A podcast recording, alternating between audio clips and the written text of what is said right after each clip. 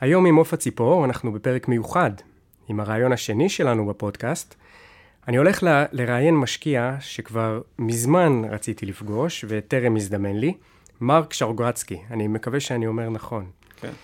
אה, מרק הוא משקיע בשוק ההון משנת 2009, הוא מנהל בלוג השקעות מדהים, אה, follow value, אנחנו אחר כך נדבר עליו, והוא שותף, אה, שותף מנהל בקרן הגידור קפלר קפיטל.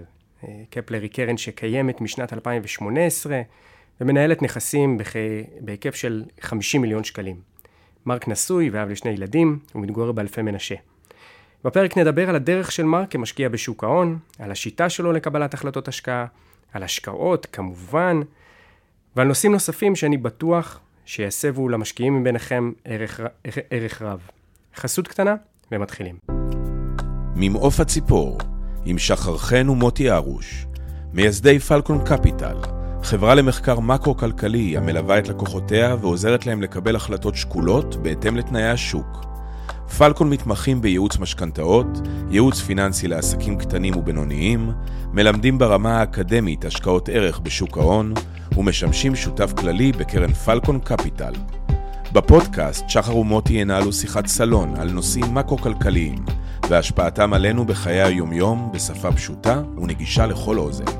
מוכנים? קדימה מתחילים.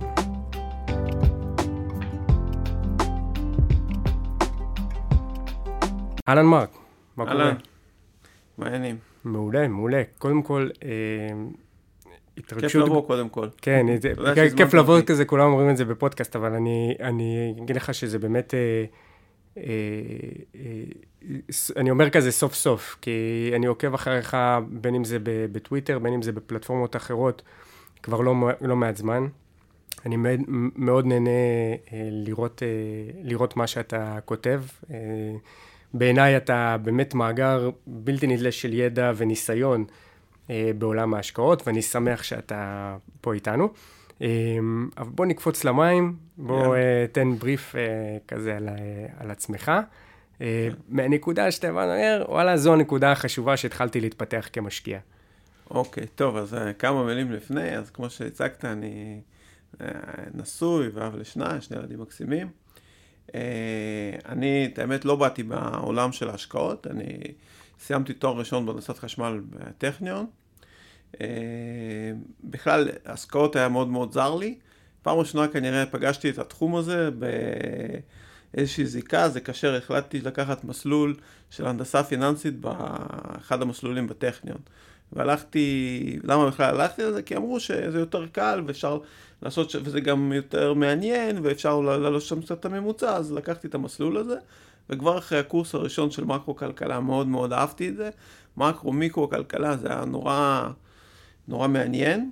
אחרי זה לקחתי את כל הקורסים של מימון, מימון א', מימון ב', מימון למתקדמים, וגם את, כל ה, את, את הקורס של שוק ההון והשקעות, של בניית תיק וכל ה...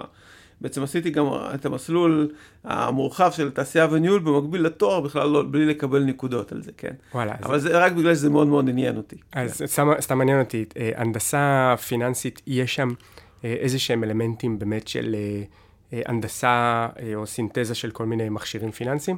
אה, פחות זה הרבה מאוד קורסים בסיסיים של איך הכלכלה עובדת, מיקרו, מקרו כלכלה, מימון, ריבית דריבית, איך מחשבים, אה, איך מהוונים, איך עושים תזרים מזומנים מהוון, איך העסק עובד מבחינת תזרים, היוונים, ריביות. basic מבחינת Basic, כן. המימון, ומימון, ה finance. המימון למתקדמים זה יותר factoring וכל מיני נוסחאות כאלה.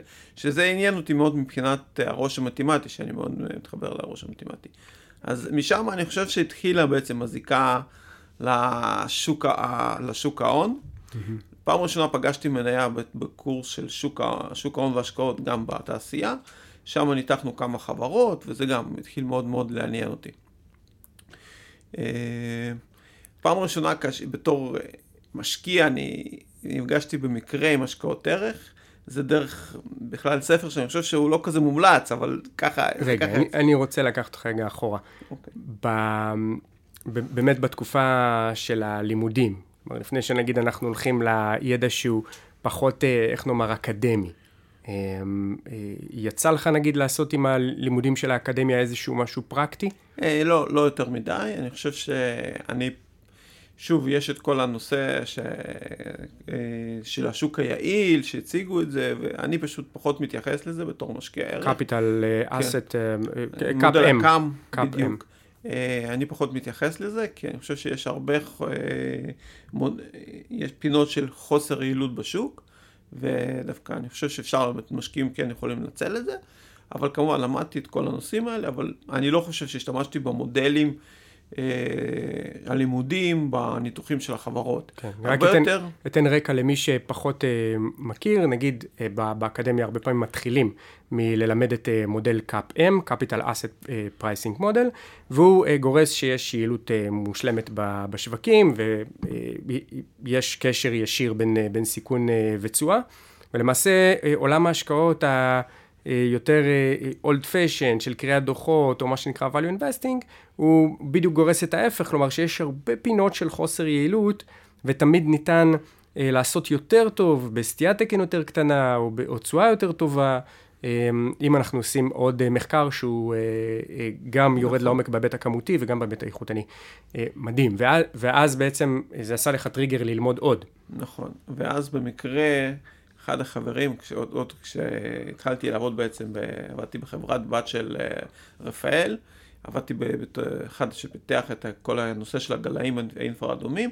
אה, חבר במקרה הביא לי את הספר של פיל טאון, חוק מספר 1, ואז גם זה היה בשיא, בתחילת המשבר הפיננסי 2008, אז כמובן שכולם דיברו על בורסה, וזה נורא עניין אותי לקחת את הידע שכן למדתי בתואר ראשון, ביחד עם הספר שקראתי תוך כדי, ו... ולהתחיל בעצם לפעול. שזה ספר שהוא באמת uh, מאוד מאוד מוכר נכון. בקהילה הפיננסית, במיוחד בישראל, רול נאמבר 1 של פיל טאון. אה, ומה בעצם הוא מלמד שם? הספר מלמד, שוב, אני קראתי אותו לפני 15 שנה, לפני 16 שנה, אבל הספר מלמד אה, בעיקר את כל הנושא של המכפילים, מכפיל רווח, איך להסתכל, מה זה מניה קודם כל. שמניה זה חלק מעסק, איך להסתכל על מכפילים, איך להסתכל על תזרים מזומנים, איך להסתכל על מאזנים. אז אני חושב שמבחינה זאת הוא כן ספר לא קשה, הוא ספר מופשט מדי, אבל הוא כן נתן לי איזושהי כניסה כזאת מעניינת, ואתרג אותי ללכת וללמוד עוד על התחום בעצם. כלומר, לבוא ולהבין שבסופו של דבר מניה זה לא רק uh, טיקר, כמו שגרם אומר, יש נכון. פה עסק שמאחורי זה יש... Uh, אה, יש משהו, וגם, אתה יודע, לקרוא את כל הדוחות הכספיים אה, נכון. אה, וכולי. ומשם בעצם התחלתי לפתח בתור משקיע. אחרי זה כמובן קראתי את כל הספרים של גרהם, את המשקיע הנבון, את ה-Security Analysis, Analysis, וקראתי את הספרות, דרכו של באפט, ואת הספרים של פיטר לינץ', וגם כן. למדתי המון מהבלוג שבדיוק פעל באותם שנים של אדום ראש, שעשה עליי המון המון רושם, הייתי, זוכר, מגיע לעבודה, עשר דקות ראשונות, הייתי אומר לכולם, עצרו רגע, אני חייב לקרוא אם יש פוסט חדש, לקרוא את הפוסט, ורק אחרי זה הייתי יכול להתחיל לעבוד. מדהים. אני, אני רק אגיד לחבר'ה שבן גרהם הוא אה, אבי שיטת השקעות הערך, הוא נכון. כתב שני ספרים מאוד מכירים, אה, מאוד מוכרים, אחד יחד עם אה, דיוויד דוד, Security Analysis. והשני, המשקיע, המשקיע הנבון, שמהווים ביחד אבני יסוד בכל המתודולוגיה הזאת שנקראת נקראת השקעות ערך. ואתה מדבר רגע על הבלוג של עידו. של עידו, מורוז. נכון. בוא, בוא תספר לי, כי אני, אני דור חדש יותר ממך ב, ב, בשווקים, נכון. זה משהו שאני נגיד לא, לא הכרתי, אתה יודע, רק לאחרונה נחשפתי. אוקיי, אז באותם שנים, אני חושב מדבר על שנים בעיקר מ-2009 עד 2013, זה בעצם היה מקור מידע מדהים. עידו כתב שם כמה פוסטים מאוד מאוד מעמיקים בכלל על איך לנתח חברות. ואז בעצם זה עשה לי מאוד מאוד סדר מבחינה פרקטית איך משקיעים, אנשים משקיעים. לקחת את כל מה שלמדתי בספרים, ו- וכן למדתי את כל הניתוח דוחות והכל, ובעצם לשלב את זה לפרקטיקה, ולא לפחד ולהיכנס ל- לכל הקטע של הניתוח, ובעצם להתחיל לנתח חברות. אה, מה שעוד מאוד מאוד עזר, כי עידו אז היה כותב ברמה שבועית או חודשית, אני כבר לא זוכר, וזה היה נורא, הוא היה גם אה, מראה את כל התיק שלו, וזה היה נורא, נורא, נורא מעניין, כלומר, איך הוא מתמודד עם קשיים, איך הוא מתמודד עם הצלחות, איך הוא מתמודד עם, אה, פתאום שלא הולך לו, פתאום שהשווקים רצים, שפתאום שהשווקים עולים. שהוא עושה מתחת לשוק, כן, שעושה מתחת, לא הולכת. בדיוק, ואיך הם פתאום, הוא משקיע במניה שיורדת 30 אחוז, ופתאום משקיע באופציה שעולה 100 אחוז, אז זה נורא נורא עניין, וזה נורא גרם לחשיבה אה, שלי להתפתח באותם שנים.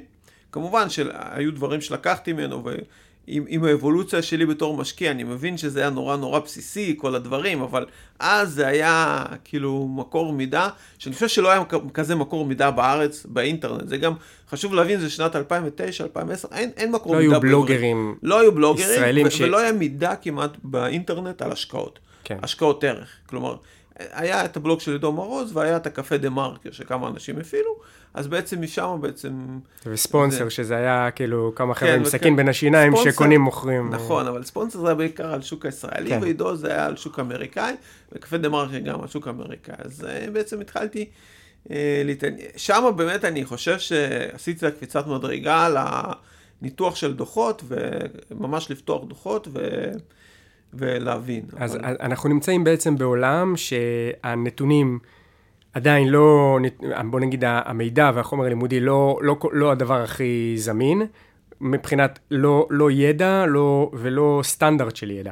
נכון. אה, וגם לא בתחום הזה של, אה, של, השקעות, אה, של השקעות ערך. נכון. מעניין. קח אותי לפעם הראשונה שהחלטת להשתמש במה שאתה יודע ולעשות עסקה ראשונה.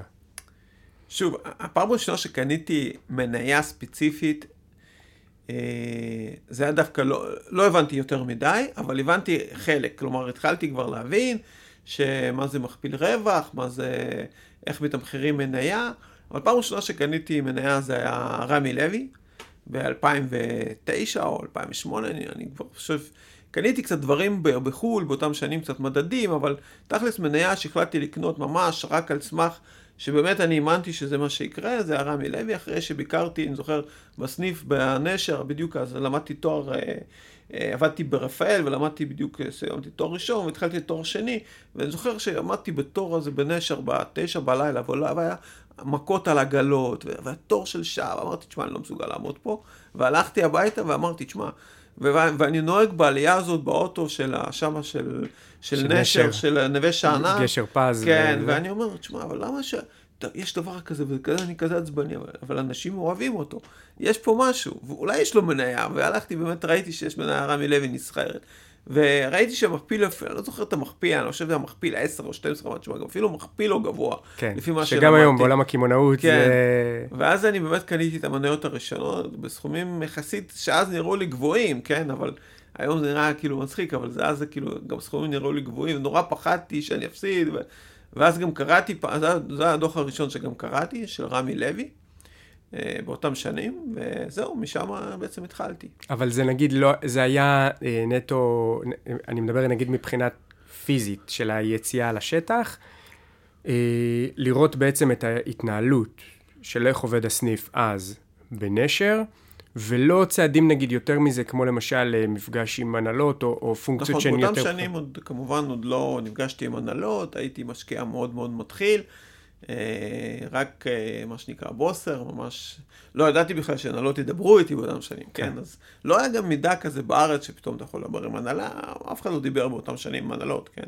בטח לא משקיע פרטי, אז זה היה נורא בוסר באותם שנים, לצאת לה...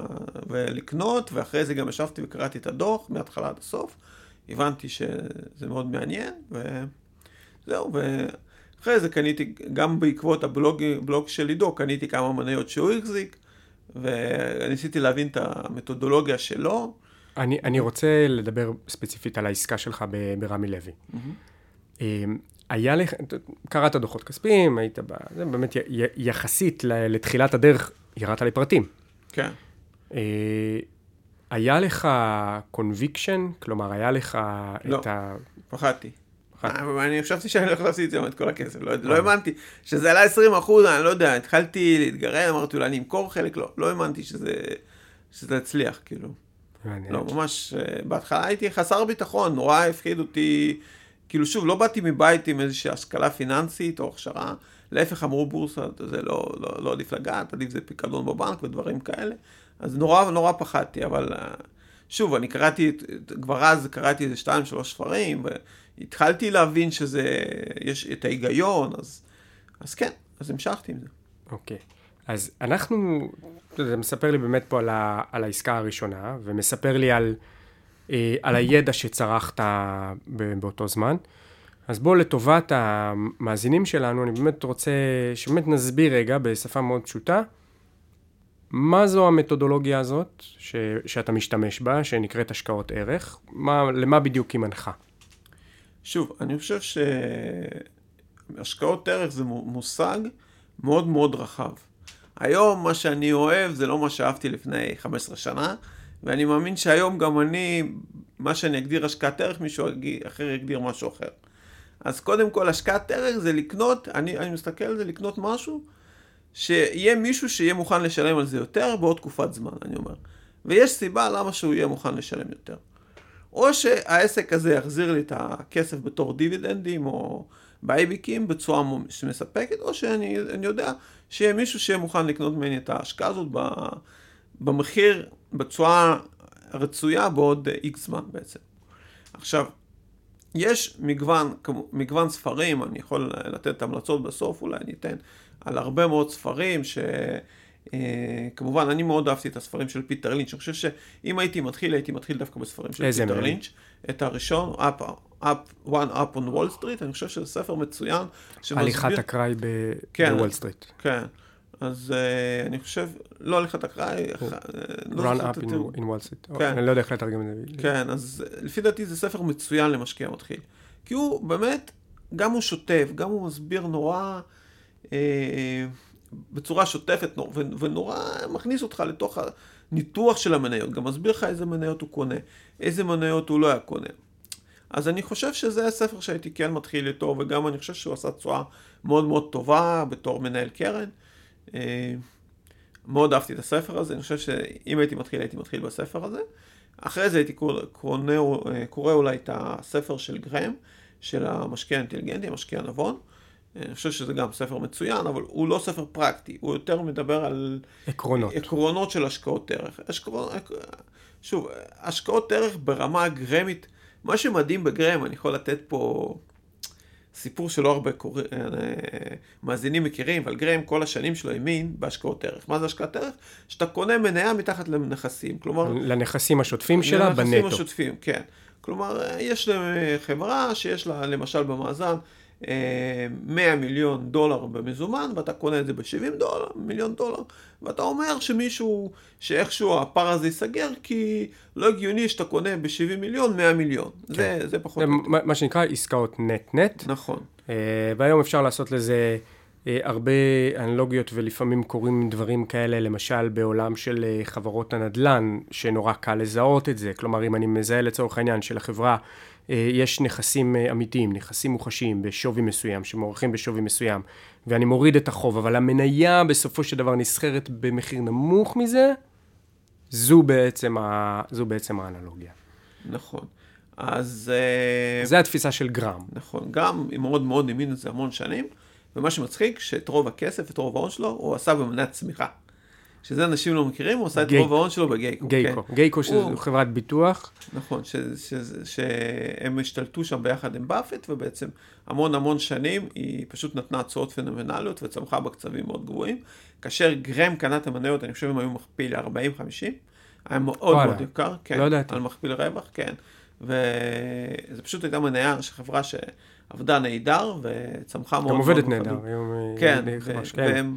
בדיוק, אז uh, אני חושב ש, שזה כאילו סיפור די שממחיש שהרבה אנשים שמחפשים את הנט-נט ודברים כאלה, שזה יכול לעבוד, אבל הרבה פעמים זה פשוט מלכודות ערך שאף פעם הפער לא נסגר בעצם. כן, כלומר, אתה, כדי להצליח למשל בנט-נט, אז אה, הוא אומר, אתה, גם ככה גרם ניומן עשתה, הקרן אה, גרם ניומן, אה, אה, עשתה פיזור שהוא מאוד מאוד גדול, נכון. כי אתה יכול בעצם אה, לשרוף המון המון המון זמן, עד שבא איזשהו קטליסט שיוצר את, ה, את האפקט של העליית ערך.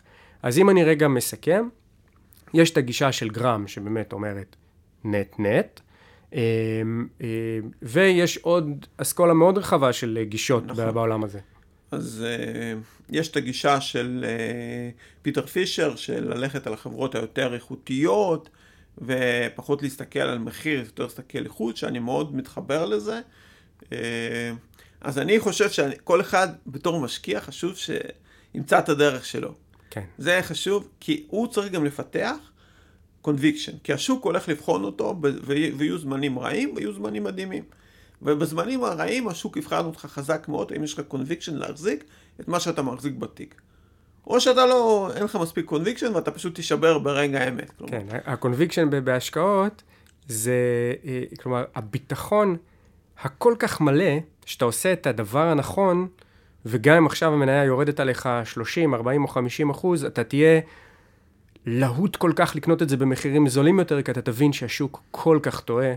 נכון, אה, בדיוק. זה בעצם ה-conviction. אם, אם נגיד אתם יכולים לזהות את זה על, בעסקאות שלכם כ, כ, אה, כ, כמשקיעים, אז זה בעצם הסיפור. אוקיי, מדהים. אז אה, אתה גם התפתחת, ובאיזשהו שלב גם התחלת לכתוב.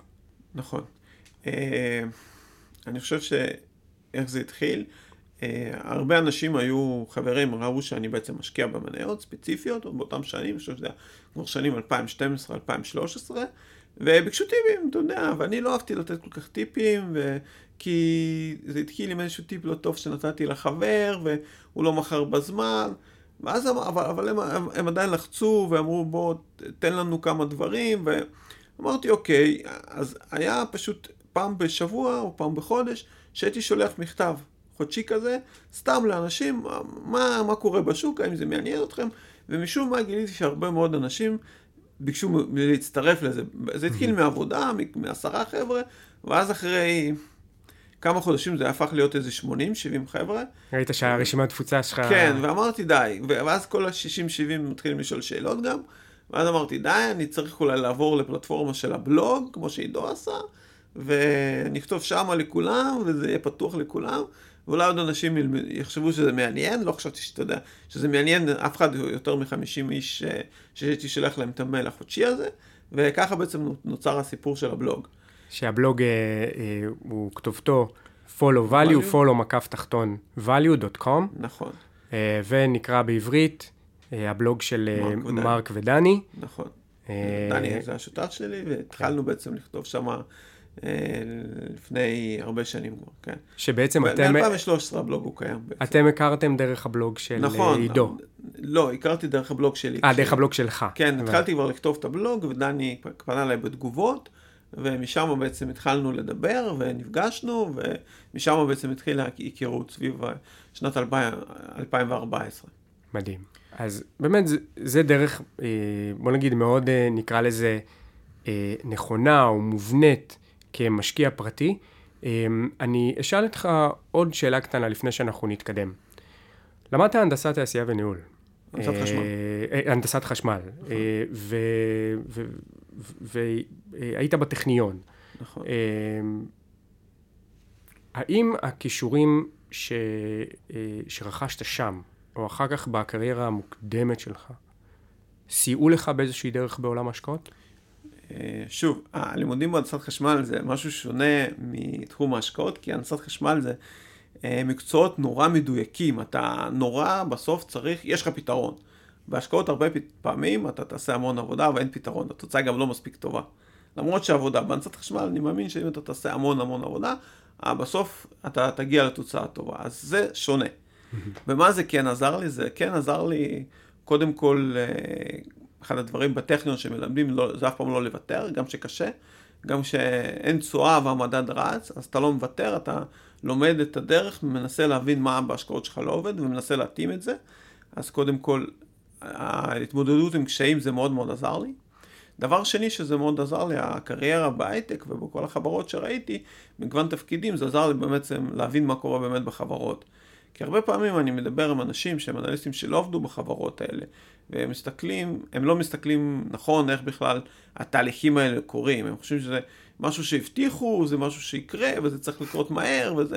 כאילו ראו תחזית, כן, ראו גיידלנס שחברה, חושבים שזה באמת יוצא לפועל. כן, ולא מבינים מה עומד אחרי הגיידלנס הזה, וכמה אנשים צריכים לעבוד בשביל, וכמה דברים צריכים לקרות בשביל שהגיידלנס הזה בעצם יקרה. ובתור מי שהיה מעורב בבנייה של גיידלנס בכמה חברות, אני מבין כמה הדברים יכולים להשתבש בדרך. אז אה, זה לפי דעתי מאוד עוזר, לפעמים זה גם יכול כאילו לשבת בצד האחורי של הראש וקצת להפריע, אבל אני חושב שבסוף זה כן עוזר. אז בעצם זה עזר לך לדעת, בסוף להבין איך, איך עובד עסק שצריך להגיע ל... לביצועים הרצויים שלו. נכון, בדיוק. ואיך האנשים שעושים את העבודה צריכים לחשוב ולהתנהג. נכון. אה, אז, אז זה למעשה התרומה, ולהבין בעצם שדוח כספי הוא לא דבר אוטומטי. נכון, דוח כספי זה רק, אני עם השנים מבין שדוח כספי זה רק חלק קטן מהסיפור בעצם. הרבה משקיעים אומרים שדוח כספי זה חזות הכל ומספרים לא משקרים, ש, שבסוף זה נכון, בסוף המספרים צריכים לבוא, אבל לפי דעתי כשאני היום קורא דוח כספי הוא חלק מסיפור, הוא חלק אחד מסיפור, כן. אבל זה חלק חשוב מהסיפור. חלק חשוב, אני אגיד בנימה שהיא קצת יותר מקצועית, שמספרים יכולים לשקר. כלומר, יש הרבה אה, אה, נורות אדומות חשבונאיות ש, שקורות כמעט תמיד, ואני אה, לא, לא באמת מכיר יותר מדי חברות שיש להן אה, אה, alignment מלא, ב, בוא נגיד, ב, ב, ב, בכך שהדוח הכספי הוא, הוא באמת אה, אה, ערוך ומתאים למציאות כלכלית, וזה אחת הבעיות של החשבונאות בסופו של דבר. נכון. אה, אז מדהים, וזה זה ככה באמת נקודה שהיא באמת מעניינת, לדעת להסתכל על דברים מבפנים. איפה נפל אצלך, בוא נגיד, האסימון הזה, או ההחלטה הזאת, של אני רוצה להקים קרן? אוהבים את הפודקאסט שלנו? מוזמנים לעקוב אחרינו בספוטיפיי, וכמובן לעקוב אחרי תכנים נוספים באינסטגרם, פלקון ואליו. וואו, שאלה, שאלה מצוינת, שאלה קשה גם. אה, שוב, חשוב להבין שבאותם שנים, אני מדבר על שנים, אני חושב שנפל אצלי באיזשהו, בשל... למדתי גם MBA, אז uh, בשנים מ-2011 2013, uh, גם בטכניון, אז שם אני מאוד מאוד התמקצעתי בכל הנושא של המימון וכל הנושא של ניתוח חברות, ושם כבר הייתי, אני חושב שנת 2013-2014 הייתי כבר משקיע, שאני חושב שדי עם ותק, כלומר, אני חושב שכבר 5-6 שנים, ראיתי כאילו לא מעט חברות, ניתחתי הרבה חברות, כלומר הייתי חוזר מעבודה בהייטק, יושב בערב וקורא דוחות, שישי שבת הייתי קורא דוחות, וזה כאילו פשוט נורא, והבנתי ש, שזה נורא מעניין אותי, כלומר, אני גם נורא מאמין שבסוף אתה תהיה טוב במה שאתה נורא נורא אוהב, ואם אני חשבתי, הייתי חושב שמה שמעניין אותי זה לתכנן קוד או לפתח מעגלים, שאני מוכן להקדיש את השישי שבת לזה, אני בטוח שהייתי מהנדס עילוי, אני בטוח בזה. אבל מה שעניין אותי זה לקרוא דוחות. כלומר, ואם אני הייתי מוכן להקדיש בשישי שבת, שנורא עניין אותי באותם שנים לפתוח את הדוחות ולקרוא ו, ולהבין ולהתעצבן שהחברה עולה או להתעצבן שהחברה יורדת, אז הבנתי שאני רוצה להתעסק בזה בעצם, בצד המקצועי, שזה, אז באותם שנים נפל לי בעצם האסימון שזה נורא נורא אה, מעניין אותי. כמובן, באותם שנים גם חבר טוב, אני יכול להגיד, אסף נתן, חבר שלי מהלימודים בטכניון. איש יקר. כן, איש יקר. גם חבר... מנהל את קרן אה, עדן, עדן אלפא כן. ועדן דיסקאברי. נכון, אחד החברים הכי טובים שלי גם היום, אה, מדבר איתו המון על השקעות, אז ראיתי שהוא פותח קרן וגם דיברתי איתו אז באותם שנים לא מעט. וזה נורא נורא ישב לי בראש שזה אולי משהו שגם מעניין אותי, לא בגלל פרנסה, כי ידעתי שלהתפרנס בתור קרן מתחילה זה כמעט בלתי אפשרי, אתה מוותר פה על המון דברים, אתה מוותר על משכורות מאוד גבוהות שאז הרווחתי כבר בהייטק, ו... אבל שוב, אני חושב שבסוף אנשים צריכים לעשות משהו שמעניין אותם. כן. בשביל להביא ערך ולעשות משהו שמעניין אותם. אז כאילו נשאבת לזה, כמו כן. שבאפט היה לוקח לחופשות את המודי'ס מניואל. אז uh, היית מוצא את עצמך ב- כן, בשבתות לגמרי. ושעות של הלילה על כן, דוחות. כן, ממש, הייתי קורא המון דוחות. אה, היה גם תקופה שבחברה שעבדתי בהייטק היו קצת אה, קיצוצים אז, והיה פיטורים, ואז היה גם פחות עבודה, והיה ממש גם שעות שגם הייתי יושב במשרד וקורא דוחות. פשוט, היה, לא, היה, היה תקופות שהיה לי קשה לקום מאקסל, ללכת לעבוד את העבודה של, לעשות עבודת הנדסה, מרוב העניין שמצאתי בלקרוא דוחות כספיים. מדהים. ואז, כן. ואז בעצם חברת עם uh, עמית שמיר, נכון. ודני. באותם ו... שנים גם דרך חבר יקר, נתי, נתנאל דרייפוס, הוא חיבר ביני לבין עמית, שנים 2016 כבר, אז uh, שם בעצם התחלנו לדבר על כל הנושא של הרעיון, הרעיון לפתוח קרן ביחד אולי, ולעשות איחוד והכל, ומשם בעצם נולדה קרן, קרן קפלר בעצם. מדהים. שהיום היום בעצם בקרן, אה, יש לכם איזה הגדרת אה, תפקידים שהיא יש לנו הגדרת תפקיד, כן, אני אחראי על כל התחום של ההשקעות בעצם, על ניתוח חברות, על מה שנקרא CIO, אבל אני עושה את, כל, את רוב עבודת אנליזה, כלומר אה, פגישת פגישות, ודני כמובן מאוד מאוד עוזר לי, הוא גם מאוד מאוד hands on על החברות, ועמית גם. וזהו, ועמית הוא גם מתעסק בכל הנושא של השיווק של הקרן, מנכ"ל של הקרן, גם השקעות, וזה חלוקת התפקידים. מדהים.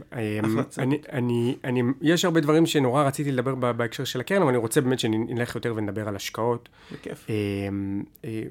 בוא, בוא תתאר לי בצורה טיפוסית יחסית, איך, איך אתה היום מוצא כיוון לרעיון השקעה? איך הדבר הזה בעצם מתחיל? טוב, אז קודם כל, אני חושב שדברים ייחודיים, שאחד הדברים הטובים, שגם בעזרת טוויטר וגם בעזרת הבלוג מצאתי המון המון משקיעים שנהייתי בקשר איתם. אז כמות הרעיונות שזורמת אליי, אנשים לפעמים כאילו מופתעים, אבל זה המון רעיונות. כלומר, אני בקשר עם הרבה, אני מקווה שאני גם מביא להם ערך, אבל יש הרבה אנשים שהזכות שלי להיות איתם בקשר, אז אני מקבל לא מעט רעיונות מהם, קודם כל. אה, דבר שני, אני כמובן אה, קורא value investor club וסם זירו ומייקרו קאב, ובארץ אני פשוט עובר, אה, בארץ אני מכיר, אני חושב, כמעט את כל החברות, ואת החברות הרלוונטיות די בטוח, אז אני עובר פשוט... A to Z. כן, או... עובר, עובר במאיה. פותח את הבוקר, רואה מי מוציא הודעה, מדבר עם אנשים, מה מעניין בשוק, מה... אז פשוט משם. אז, אז, אז אם אני רגע... וגם אני עובד עם סקרינרים בחו"ל. אז, אז קודם כל אתה בא ואומר למשקיע ממוצע, your net worth is your net work. כלומר, ה... להקיף את עצמך בעצם באנשים. מצאת, כן. את, בזכות הכתיבה שלך ובזכות טוויטר, אנשים שגם יודעים למלא אותך עם הזמן ברעיונות. אני יכול לתת טיפ זהב, טיפ ששווה, שהיה שווה לי המון המון ידע וגם הרבה, אני מקווה שגם לא מעט כסף. קודם כל, הטיפ הזה, באמת, תקיף את עצמך באנשים שיותר טובים ממך. תנסה להיות המשקיע הגרוע בחבורה. כן. איפה אני פעם ראשונה פגשתי את זה? אני זוכר שלמדתי בטכניון והיה לי נורא קשה שתי סמסטרים ראשונים, ממוצע של 70, 72, ואז התחברתי עם כמה אנשים שבאמת היו גאונים, באמת, ואז למדתי איתם שתי סמסטרים. בסוף הסמסטר השני הם, הם אמרו, מרק, אנחנו לא רוצים ללמוד לך. אנחנו, אתה בא, אתה יודע פחות מאיתנו, ואתה בא למבחנים ואתה מקבל 95 כל מבחן. זה לא הגיוני. ומשם הבנתי, אתה פשוט חייב, חייב, לנסות להתחבר עם אנשים שיותר טובים ממך. כן. אין ברירה, כי אחרת, אם, אם אתה, אם אם אתה תתחבר עם אנשים פחות טובים, הרמה שלך יורדת. חד משמעית. זה טיפ זהב לפי דעתי בכל תחום. גם בתור מהנדס ובעבודה, הייתי מנסה ללכת ולהתחבר עם, וכמובן, לעזוב את האגו בצד ולהגיד, שמו, אני פחות טוב ממך, אבל אני רוצה להגיע לרמה שלך. וזה משהו שלפי דעתי, הרבה אנשים, בעולם ההשקעות זה המון אגו. אני, אני חושב שאני למדתי אחד הדברים, איפה שיש אגו אין כסף. מי שרוצה לעשות תשואות, מי שרוצה לעשות כסף, שישים את האגו בצד, אתה לא משקיע הכי טוב, אני לא משקיע הכי טוב. השוק מתייחס לכולם אותו בדיוק. דבר בסוף. אני מנסה ללמוד מהמשקיעים הכי טובים, ומנסה להגיע לרמה שלהם. ובסוף, אם אני אלמד מכולם חלק, אני, אני גם בטוח שאני אעבור את רוב המשקיעים. מדהים, יש משפט שאני מאוד מתחבר אליו, ואגב, גרם לי גם באיזשהו שלב לעזוב מקום עבודה. אה, כשאתה מצליח להבין שאתה כנראה הכי חכם אה, בחדר, זה פשוט הזמן לעזוב את החדר. חד משמעי. אה, ואני מאוד מתחבר לגישה הזאת, להקיף את עצמך באנשים ש... אתה רוצה להיות כמותם. בדיוק. שיש לך drive שאתה פשוט פחות טוב. כל, הייתי, אני זוכר, קם בבוקר, אמרתי, אין, אין מצב שהם יותר טובים ממך, הם מקבלים ממך בציונים יותר טובים, אין סיכוי, אני, אני, אני אשבור את זה, אני חייב לעשות את זה. ואז זה פשוט נותן לך עוד מוטיבציה. זה. וגם היום, אני חושב שיש המון משקיעים שאני חושב שהם יותר טובים ממני. והמטרה שלי זה להיות, אה, להגיע לרמה שלהם ולעבור אותם, זה פשוט ככה אני מסתכל. אז אנחנו מדברים על באמת לקבל רעיונות מה, מהסביבה, שאתה נכון. מתייחס לזה כפקטור שהוא מאוד, אה, מאוד משמעותי. אתה מדבר איתי בשוק הישראלי פשוט מאוד A to Z, שזה נכון. פרקטיקה של לא מעט משקיעי כן. ערך, um, וכשמדובר נגיד בהשקעות בחו"ל, או השקעות מעבר לים. אז שוב, בגלל הקשרים, אני מקבל הרבה מאוד השקעות ב... דרך הרשת קשרים. אני חושב שנגיד הייתי מגדיר מתוך סך ההשקעות ב-50% מגיע מרשת קשרים. וואו. כן, בחו"ל, כן? ו-50% זה עבודה עצמאית, אם זה אה, מעבר על סאם זירו, אם זה מעבר על מייקרו קלאב, אם זה מעבר על טגוסים, טגוסים זה פלטפורמה שבעצם... Experts. כן, של... של מומחים שמדברים על תעשיות ועל חברות, אז זאת החלוקה. עכשיו, אם אני רגע צריך... אה, בסופו של דבר אתה, אתה משקיע שהוא מוגדר משקיע מתוחכם, עם ידע שהוא uh, מעל הממוצע, עם skills. Um, איזה uh, קריטריונים נגיד אתה מחפש בדבר כזה? נגיד מגיע אליך רעיון, או שראית איזה מניה ב-value line או בסאם זירו, ב-whatever, לא משנה איזה פלטפורמה. שוב, 아, קודם כל, כשמגיע לרעיון, יש לי קריטריון. האם אחרי 20 דקות זה מלאים אותי? שאני אומר, תשמע, אני חייב, אני חייב לקנות את המניה. חייב עכשיו לעזוב הכל ולקנות. קודם כל, אם, אם זה זה, אז זה אומר שזה רעיון טוב. להפעיל שם איזה כמות קטנה כן, ולהמשיך את המחקר. אם זה זה, זה רעיון טוב. אני כבר יודע. אם זה משהו שאני אומר, אוקיי, זה מעניין, אבל זה צריך עבודה וצריך להבין, וואלה, הרבה פעמים זה לא עובד. דווקא האינסטינקט הראשוני... מה צריך לקרות, נגיד, אין, באמת אין שזה... אין משהו שהוא מוגדר, אבל הרבה פעמים משהו שצומח בצורה מאוד מאוד גבוהה, משהו שהוא הולך להשתנות, שהשוק פשוט לא מבין. אני אדבר כמה דוגמאות בהמשך. משהו שפשוט אני חושב שהשוק פשוט יושב ולא מבין. הרבה פעמים אני יושב על מניה ואני אומר, תשמע, השוק פשוט לא מבין, אבל זה בסדר, אין לי בעיה, השוק יבין בסוף. כאילו, העיקר שאני מבין, אני מקווה שאני מבין נכון, ואני אז מוודא שאני כן מבין נכון את המצב. אז באמת בוא נלך למשל לדוגמה כזאת. נגיד שאתה בא ואומר, וואלה, השוק היה so called טיפש, או שאני הייתי מספיק נבון בזמן כדי להבין שיש שם הזדמנות, ונפל לך אסימון מאוד מאוד מהר, שאתה אומר אחרי 10-20 דקות, הבנת שבוער בך לקנות. אני חושב שהיו כמה דוגמאות כאלה כמובן במהלך השנים. הדוגמה הכי בולטת זה תדירן, בשנת 2015, 2014, אני חושב ש... זוכר, צחי שלח לי, צחי אברהם, מנהל קרן, שלח לי, גם הייתי אז בקשר איתו, היום גם חבר יקר, אה, שלח לי אז את התזה, אני זוכר, קראתי ואמרתי, תשמע, זה לא יכול להיות, איך השוק לא מבין, ואני זוכר, בבוקר חיכיתי רק שהמסחר ייפתח, והמסחר נפתח מניה יורד 3%, אמרתי, וואו, איזה כיף, אני קונה, ואני קונה וקניתי, ואני זוכר... שמה היה שם? כלומר, מה היה ליבת התזה? בעיקר שהם סוגרים פעילות הפסדית, ועוברים רק לפעילות, אה, אה, נשארים רק עם הפעילות הרווחית. זה היה כאילו תזה קלה. ואז גם משתחרר הון חוזר. so called, נגיד ניקח, אה, לא יודע, את הפעילות. לא יודע, נגיד נוכל להגביל את זה לימינו. נגיד כן. כמו אלבד כזאת שסוגרת את פעילות הטמפונים. ה... זה מאוד פשוט, היה להם פעילות של מקררים וכל כמו שברימג' והם הפסידו בפעילות הזאת, והיה פעילות מזגנים שהייתה מאוד מאוד רווחית. והפעילות ההפסדית לקחה להם כל שנה, אני לא זוכר כמה, אבל היה עכשיו 10-15 מיליון ברווח. ובעצם הקיזוז הזה, חוץ מהצמיחה שחשבתי שיהיה במזגנים והכל, זה ישר שם את החברה במכפילה 4-5. אמרתי, זה לא יכול להיות פה, זה, זה, זה, זה הכפלה. ואני חושב ש... אני פשוט לא האמנתי, לא האמנתי, חשבתי שאולי הוא כתב דברים לא נכונים, לא האמנתי ש...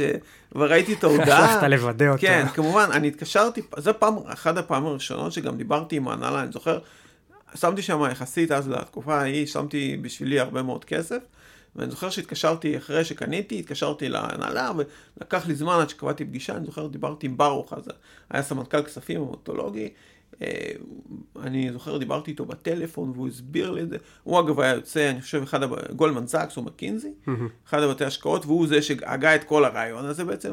ואז בעצם הוא הסביר את הרעיון, וזה אפילו, אה, זה כל כך העליב אותי הרעיון הזה, שאמרתי שאני חייב פשוט פה לקנות כל מה שיש, כן? וקניתי מאוד מאוד יפה שם, המניה ירדה 15% אחרי שאני קניתי כמובן, רק כאילו זה, אבל אמרתי, תשמע, זה לא משנה, זה, זה השוק יבין פה, צריך פה רק שיהיו דוחות, רק אמרתי, תתנו לי כבר את הדוח, ואז בעצם זה עשה מהלך מטורף. אני חושב שאחד המניות הכי טובות שהיו לי גם בישראל, זה תדירן. כאילו, אגב, אתה מדבר איתי על אה, תלת ספרתי... אני חושב שזה עשה פי ארבע מהקנייה שלי. ואחרי שמכרתי זה עשה עוד פי ארבע. מטורף. כאילו. אז אה, כן. אני כמה לא זמן טוב נגיד במכירות. תהליך כזה? כי אתה יודע, הרבה אני פעמים קניתי את משקיע... המניות ב-2014, את המניות הראשונות, אבל היה בעשור נגיד. עשור מהיום, אני חושב שזה. עשה, אה, לא יודע, פי 20, פי 30. אני לא יודע מה המניה של תדירן היום, אני לא כזה עוקב, אבל אומרים הרבה, אצל, בהשקעות ערך, אז אתה יודע, גם באפט מספר על זה, וגם, אה, אה, אה, אתה יודע, עוד, עוד לא מעט אה, משקיעים, משקיעים אחרים, ולמשקיע האידיוט שיושב בבית, אז הוא מדמיין שהוא באמת קונה את המניה, והופ, אחרי כמה תקופות, התזה יוצאת לפועל, והדברים קורים. אז צריך להבין ש... וואלה, בחיים האמיתיים זה לא ככה. כלומר, לפעמים יש, אה, יכולה להיות שנה, שנתיים של כאב או של אובדן זמן. אני יכול לה- להביא כזאת דוגמה. בבקשה. אחת ההשקעות שבחנה את הסבלנות, ואני לא מדבר בשנים האחרונות שזה היה טנטו, אני מדבר על פיאט. אני השקעתי בפיאט ב-2014, גם 2015. אחרי שקראתי את היום, אני השקעתי בהתחלה בג'ם, ואז התחלתי לעקוב אחרי כל תעשיית רכב, שהייתה אמורה לפצות על כל השנים הרעות של תחילת אה, שנות 2010, אה, המשבר הפיננסי, ואז הגעתי בעצם לפיאט, וקראתי את הרעיונות עם המנכ"ל, וממש התאהבתי במה שהוא כותב, ונורא, נורא הבנתי את הדרך שלו. כלומר, שם פעם ראשונה נפל, זה היה כל כך הגיוני, הדרך שלו של ללכת וכל הזמן להתקרב למרג'ינים של המתחרות, שהם היו במרג'ינים מאוד מאוד נמוכים, וללכת ולהתקרב למרג'ינים היותר גבוהים, והוא גם פירט מאוד מאוד מסודר מה הוא הולך לעשות. אה, אבל אה, שוב, חשוב להבין שרכב זה גם תלוי במאקרו, והיו לא מעט זעזועים באותם שנים. אה, קשיים באירופה, באותם שנים גם היה קשיים בסין, ואחרי שקניתי מניות פיאט, אני חושב שקניתי ב-8-7 יורו, הם ירדו ל-4-8, מה אתה אומר? 30 ומשהו אחוז למטה. וואו. ואני חושב שזה, פה אתה מבדיל בין conviction די חזק, שהייתי, תשמע, ידעתי שאני הולך לעשות שם כסף. ואני זוכר שכשהם היו ב-4-8, אה, זה כאילו נורא מבאס, כי כאילו גם היה סכום כסף לא קטן, אבל אמרתי, אני, אני פה מגדיל, כי, כי למרות שאני היום נגד הגדלות בחברות תמחור, אבל אז אני כן הגדלתי משמעותית את ההחזקה, וגם קניתי אופציות קול על זה, כי אמרתי, התזה מתקרבת, והשוק לא מעריך כל מה שהוא אומר, בעצם השוק אומר, אתה שיכור, ו... ו- ואתה לא מבין בעצם, אף אנליסט לא האמין לו לתוכנית, אז נורא נורא, מה שנקרא, הלכתי עם התזה. כלומר, למרות שזו חברה גדולה, שוב, ולמרות שזו חברה שעשרות אנליסטים סיקרו אותה, והם כתבו והערכות, והבנתי שהם פשוט, אין להם מושג, כאילו, הם מסתכלים רבעון קדימה, אולי שתיים, אבל תכלס, להסתכל קצת זה, מעבר. זה הבעיה, ב, ב, אחד בתרבות האנליזה, במיוחד בארצות הברית, שאנליסט, בגלל שהוא נמדד ומתוגמל, אז, אז באמת התרבות היא נורא לטווח הקצר, באמת לעמוד ביעדים, וגם יש שם bias של prudence bias, כאילו אה, הטיית זהירות, שמשנמכים את, התחזית כדי באמת להשיג אותה. נכון. אז, אז יפה, זה חתיכת סיפור שלדעתי כן. הוא סופר, סופר לימודי. נכון. אין לנו יותר מדי זמן, אבל הייתי רוצה שתיקח אותי, נגיד, למקרה שפחות הלך. טוב, אנשים מכירים, כאילו כתבתי עליהם גם בטוויטר, אני לא, לא, לא, לא מסתיר את הטעויות שלי וגם לא מוחק פוסטים ישנים, כמו שהרבה אנשים אוהבים לעשות. אני לוקח אחריות על כל ההצלחות וכישלונות, אז אני חושב שהמקרה שפחות הלך בשנים האחרונות זה היה ערך פיננסים. בכלל, אשראי חוץ-בנקאי הלך פחות טוב, אבל ערך פיננסים בפרט. למה? כלומר, כשהיום, כשאני קודם כל, אחרי כל כישלון, ואני, ואני לא מגדיר כישלון מניה שירדה, כמו פיאט, ואחרי זה עלתה מאות אחוזים. אני מגדיר כישלון מניה שמכרתי בהפסד. וערך פיננסים זה מניה שמכרתי בהפסד. אני חושב שמכרתי גם בזמן, אני חושב שמכרתי בהפסד של 30 אחוז, שמניה ירדה כמעט היום לאפס, אז קודם כל מכרתי, הבנתי את הבעיה בזמן, ומכרתי, אבל, אבל, אבל, אבל זו מניה שהפסדתי בה כסף. אז כאשר אני מתיישב לנתח, אני קודם כל אה, חושב למה בכלל השקעתי בחברה. אני מנסה להבין מה חשבתי אז. וחשוב להיזכר באותם שנים של תחילת 2021, שכל דבר הצליח. כל מטאטי בעצם- הרע. היצע הכסף גבוה בשווקים, כן, אז הכל בעצם... מתפוצץ. כל, כן, ואז הגעתי גם לערך פיננסים לפגישה הראשונה עם נאור, אחרי הצלחות באמת שלא היו לי כאילו שנים של מניות עלו פי ארבע, פי חמש בחודש. אני חושב שסידיון עלתה פי ארבע, וסיטייר, ואתה, ואתה חושב שאתה כאילו פיצחת את השיטה. הנכד כאילו של אלוהים. כן, שאתה כמו באפט, אתה כאילו בא, ואתה בא בלי ביטחון, אה, ב- בלי חוסר, כאילו הוא מחסיר את כל הזה, אתה, אתה לא בא עם filtering. היום כשאני בא לפגישות, והרבה פעמים גם לפני, לפני ערך פיננס, לפני 2020, אתה יודע, הייתי, הייתי מגיע לפגישות, הייתי מגיע נורא ביקורתי, כלומר נורא, אוקיי, והיו מבטיחים לך משהו, אתה אומר, אה, אני נורא סקפטי, כן, בוא, בוא נראה. נגיד טלסיס היו אומרים, אנחנו נצמח 30 אחוז, היו צומחים 60, הייתי אומר, שמע, אני לא מאמין, רבעון הבא אין סיכוי, הם הורגים אותי. נופלים אה, קראטה. אני זוכר פוינטר, הוא אמר לי, אני זוכר דיברתי עם מנכ"ל פוינטר, הוא אמר, אני אצמח 15 אחוז, אולי קצת פחות, אמרתי, תשמע, זה, זה יהיה flat. אז אה, הוא פתאום מביא לי רבעון של פלוס 40. אז, אז נורא, כאילו, הייתי מגיע כן ביקורתי, ו, ובערך פיננסים, משום מה באתי, אני לא יודע, משהו קרה לי, ובאמת, באתי בלי ביקורת, ופשוט אה, פגשתי בן אדם שהוא פשוט סיפר סיפורים שבינם, שעד עד, עד אותה נקודה גם לא פגשתי אנשים כאלה בשוק. כלומר, בינם לבין הדברים, למת אין כלום. כלומר, אז, אז אני אומר, גם מצד אחד באתי פשוט ב... אתה יודע, בתקופה כזאת שהכל הלך, ואז אתה בא פחות ביקורתי, וגם אתה פוגש בן אדם שמספר לך סיפורים שבדרך כלל כמנכ"לים, כשמספרים לך את הסיפור, זה, נגיד אני אומר, 40 אחוז מקסימום הם מעלים את זה, כן? ואז אמרתי, אוקיי, גם נאור אומר 50-60 אחוז, מקסימום זה עדיין בסדר במחיר שזה היה, כן? פשוט הבעיה שהוא סיפר 100 אחוז, כאילו ש... מה אתה חושב, אגב, לא על ה-. על הגישה הזאת של, אתה יודע, ללכת ולהיפגש עם הנהלות? כי אה, משקיעים הרבה פעמים חלוקים. גרם, נגיד, בכלל לא עשה את זה, באפט עשה את זה, אוקיי. גיא ספיר, אה, אתה יודע, זה לכאן ולכאן, אתה יודע, יש כל מיני תפיסות. אז אני ככה, אז אני מחלק את זה לשתיים. אז אה, קודם כל אני אוהב לדבר עם הנהלה, קודם כל להבין עם מי אני מדבר, מה הבן אדם ומה הוא מבטיח ומה הוא... אה, הוא ומי האנשים שאני נכנס איתם בעצם לשותפות. אז חשוב לי להכיר את האנשים האלה. חשוב לי גם להבין שברגע שפחות הולך, שאני כן אדע לדבר איתו ולהבין מה, למה זה פחות הולך ולמה, מה התוכנית לצאת.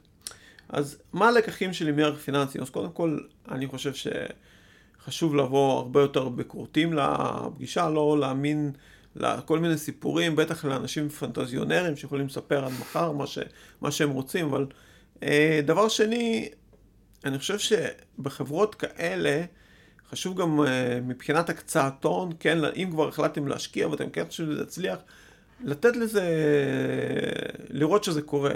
אז נכון שאם זה קורה אתם תצטרכו לשלם מחירים אחרים, כאילו זה כבר לא יהיה במחיר, כי... אבל לפעמים ה... לחכות לקרות שזה קורה ולשלם קצת יותר, זה עסקה הרבה יותר טובה מאשר לשלם קדימה. כלומר, אתה משיג את החוויית ודאות, בדיוק. גם אם אתה משלם עוד יחידה או שתיים במכפיל, נכון. אבל אתה בטוח שיש להם את היכולת להוציא בטוח, לפועל אה, נכון. תוכנית עבודה. אז uh, אני חושב שזה היה אחד הכישלונות הגדולים, כי זאת חברה שלא הייתי צריך להשקיע בה פשוט. Mm-hmm. זה, כי אין שם כלום, לא היה שם כלום. ו... Uh, זה, זה אחד הטעויות הגדולות שלי uh, בשנים האחרונות, אבל זה בסדר, כלומר כל משקיע, חש... יהיו לו טעויות, יהיו לו הצלחות. ברור, וזה- אף אחד לא, כן. לא אבל- חף מטעויות, נכון. ודאי שלא כל עיתוי אה, במהלך הסייקל הוא מתאים לכל אה, חברה, שוב, זה גם מאוד תלוי בתפיסה, ובמיוחד אה, אה, חברות שאתה יודע, יכולות להיות קצת, אה, שהנהלות חדשות, או שהחברה עצמה חדשה, או שהיא חדשה בבורסה, כלומר, יכול להיות פה באמת הרבה דברים בסייקל, וכיף אה, כיף גדול אה, ללמוד, ללמוד מזה. כן. אנחנו ממש בדקות אחרונות, ממש לקראת סיום. אני, אתה יודע, מאוד אה, רוצה ללמוד, ואתה משקיע עם הרבה מאוד ניסיון. תן לי שלושה פקטורים, אה, מחוללי תשואה נקרא לזה ככה, שאם אתה בלחץ אטומי של זמן, ו, ו, ובאמת אה, קצר מאוד, אתה בא ואומר, זה הפקטורים שאני שם עליהם דגש בצורה, נותן להם את הראשוניות, מה שנקרא. אז קודם כל חשוב להבין שחלק גדול מהתשואה במניה עושים בצמיחה. כלומר, אם ההכנסות צומחות, לאורך שנים, יש מחקרים שמראים שהתשואה משביעת רצון במניה. אז קודם כל, אני מאוד מאוד אוהב חברות שצומחות ולא חברות שבסטגנציה, ואז אתה צריך לריב על מכפיל בעצם. אני לא אוהב כן. לריב על מכפיל. האם ראינו מה קרה באשראי חוץ-בנקאי, שחשבו שמגיע למכפיל 10, פתאום חושבים 5, אני לא אוהב לריב על מכפיל. אני, אני מעדיף ללכת על חברות שצומחות, ואז uh, גם נוטים לשלם מכפיל יותר גבוה אם בעתיד, ככל שהחברה צומחת. אז קודם כל, להיות, דבר שני שהייתי אומר, להיות, עדיף להיות בחברה, בסביבה עסקית טובה לחברה, כלומר, אף פעם סביבה עסקית טובה זה לא, זה לא רע. כלומר, חברות, uh, הרבה, הרבה טעויות אפשר uh, ל, ל, למסך על ידי סביבה עסקית טובה, ואז זה מאוד מאוד עוזר. ודבר שלישי, הייתי אומר שכן, הנהלה טובה יודעת להציף ערך גם בחברות פחות טובות, כמו בפיאט. אז כן, אה, פשוט... שזו חברה שהיא old fashion, נכון. תאגיד ריאלי שהוא מאוד מאוד ותיק, של מלא מלא שנים. בדיוק, ואם יש ויז'ן, וחשוב לראות שהמנכ"ל עומד מאחורי ה vision, והוא כל רבעון מבצע לפי התוכנית, ו... ופשוט לעקוב. אני פשוט הכרתי את התוכנית מ-2012 וראיתי איך הוא מבצע אה, סעיף אחרי סעיף, ופשוט ידעתי שזה לא משנה וואו. אם רבעון אחד, אבל הוא תמיד ביצע עד כדי סטייה של רבעון את מה שהוא הבטיח. אז ידעתי שזה בסוף יבוא, כלומר. אז אנחנו אומרים, חברה שהיא צומחת, שמצליחה להצמיח נכון. לצורך העניין הכנסות ורווחים, חברה שהסביבה העסקית תומכת נכון. בה, ושהנהלה, מה שנקרא, יודעת להוציא לפועל, אה, יודעת להוציא לפועל תהליך, ואפשר לבקר את זה, כלומר, מה אמרו, נכון. וגם מה, מה קרה. מה קרה בפועל, בדיוק. טיפ, תחביב, או, או, או מקור ידע לסיום, לטובת המשקיעים המתחילים והמאזינים שלנו. אה, טיפ, קודם כל, אה, אה, בשוק ההון זה, יש פה לחץ, יש פה המון סטרס, לפעמים הדברים פחות הולכים, פה יותר הולכים, אז חשוב לשמור אורח חיים בריא, להתאמן וכל הדברים האלה, וליהנות מהתהליך. אני אומר, באמת, הרבה פעמים אני רואה משקיעים, כבר אין להם כוח, הם לא מצליחים להכות את השוק, והם כבר רק רוצים להכות את השוק. בסוף, אני אומר, אתה חייב ליהנות מהמשחק. אם אתה לא נהנה מהמשחק ומסתכל כל הזמן על התוצאה, אתה תפסיד את המשחק. זה כמו בכדורגל, קבוצה שמסתכלת כל הזמן, רוצה שה-1-0 הזה מתפללת שהשופט ישרוק, כנראה תקבל את הגול. אין, ככה זה עובד, אין מה לעשות. מחשבה יוצרת מציאות, מה שנקרא. ואם כי... אתה כל משחק, אתה רק מסתכל על התוצאה, אתה מתפלל, תשרוק, תשרוק, תשרוק, השופט, אתה, אתה לא, אתה תפסיד. אז ליהנות מהתהליך, אני חושב שחשוב כל הזמן ליהנות, להתפתח, וזה עולם מאוד מאוד מעניין לפי דעתי. זה כל הזמן לומדים פה משהו חדש, תעשייה חדשה, חברות חדשות, אנשים סופר חכמים. זה כיף גדול לפי דעתי. לגמרי, כאילו אין על... אני, אני כאילו מאוד, אתה יודע, כלכלה, עסקים, אה, לראות גם בסוף ש... אתה יודע, אני קורא לזה שהמחשבה יוצרת תשואה. בדיוק, גם לראות שמה שאתה רשמת בתזה, אני גם אה, מאוד מאוד ממליץ בהתחלה שאתם משקיעים, תחשבו, תכתבו כמה לפני שאתם קונים את המניה. אני לא עושה את זה הרבה פעמים, אבל זה משהו שכן אני חושב שהייתי עושה בעבר, ולפי דעתי כן מאוד מאוד חשוב לעשות. תכתבו את התזה בנייר, תכתבו למה אתם רוצים לקנות את זה, מה אתם מצפים שיקרה, מה יהיו הקשיים. סיכום של עמוד. לפני שאתם כן. קונים, תורידו את ה... תחכו אה, שעה, שעתיים, בערב, תעשו מרוכז למה אתם רוצים, ואז אתם גם יהיה לכם את ה vision הזה, למה אתם קונים את המניה. לא סתם מישהו צייץ על זה בטוויטר, אתם קונים, פתאום הוא מוכר, ואתם מוכרים, ואתם בסטרס. אז מאוד מאוד חשוב לסכם איזה עמוד, שתיים, למה אתם החלטתם לקנות את החברה הזאת. כן, תזה לא חייבת להיות 100 עמודים. לא. אה, ולא כל אחד קרן גידור, ולא כל אחד אה, חברת sell side. אמ, מספיק, כמה פסקאות. התזות הכי טובות היו תזות של שלוש עמודים, כמו שאמרתי. דווקא התזות הארוכות שפגשתי בדרך כלל, זה תזות שלא עבדו, ופשוט כתבו גיבוב של שטויות בעל 100 עמודים, כאילו. מדהים. התזות הכי, הכי, הכי טובות זה תזות של שלוש-ארבע עמודים. וואו, מרק, היה... כיף גדול. כל כך, כל כך כיף אה, לדבר איתך, ו... תודה. אתה, אתה גדוש באישיות וגדוש בידע. תודה, תודה. וזה כיף לקרוא את מה שאתה כותב, ואני מצפה עוד uh, לשמור איתך, לשמור איתך על קשר. חברים, אם אהבתם את הפרק הזה, אתם מוזמנים uh, לדרג אותנו קודם כל, uh, וגם להפיץ את הבשורה. אנחנו נהיה כאן uh, במעוף הציפור גם בשבוע הבא, אני מקווה שזה היה לימודי עבורכם. שבת שלום לכולם. שבת שלום. תודה שהייתם איתנו בעוד פרק. ניפגש שבוע הבא עם פרק חדש, אקטואלי ומעניין. מוזמנים להצטרף לקבוצת הפייסבוק ממעוף הציפור על כלכלה והשקעות חכמות, ולהמשיך את הדיון שם. נתראה.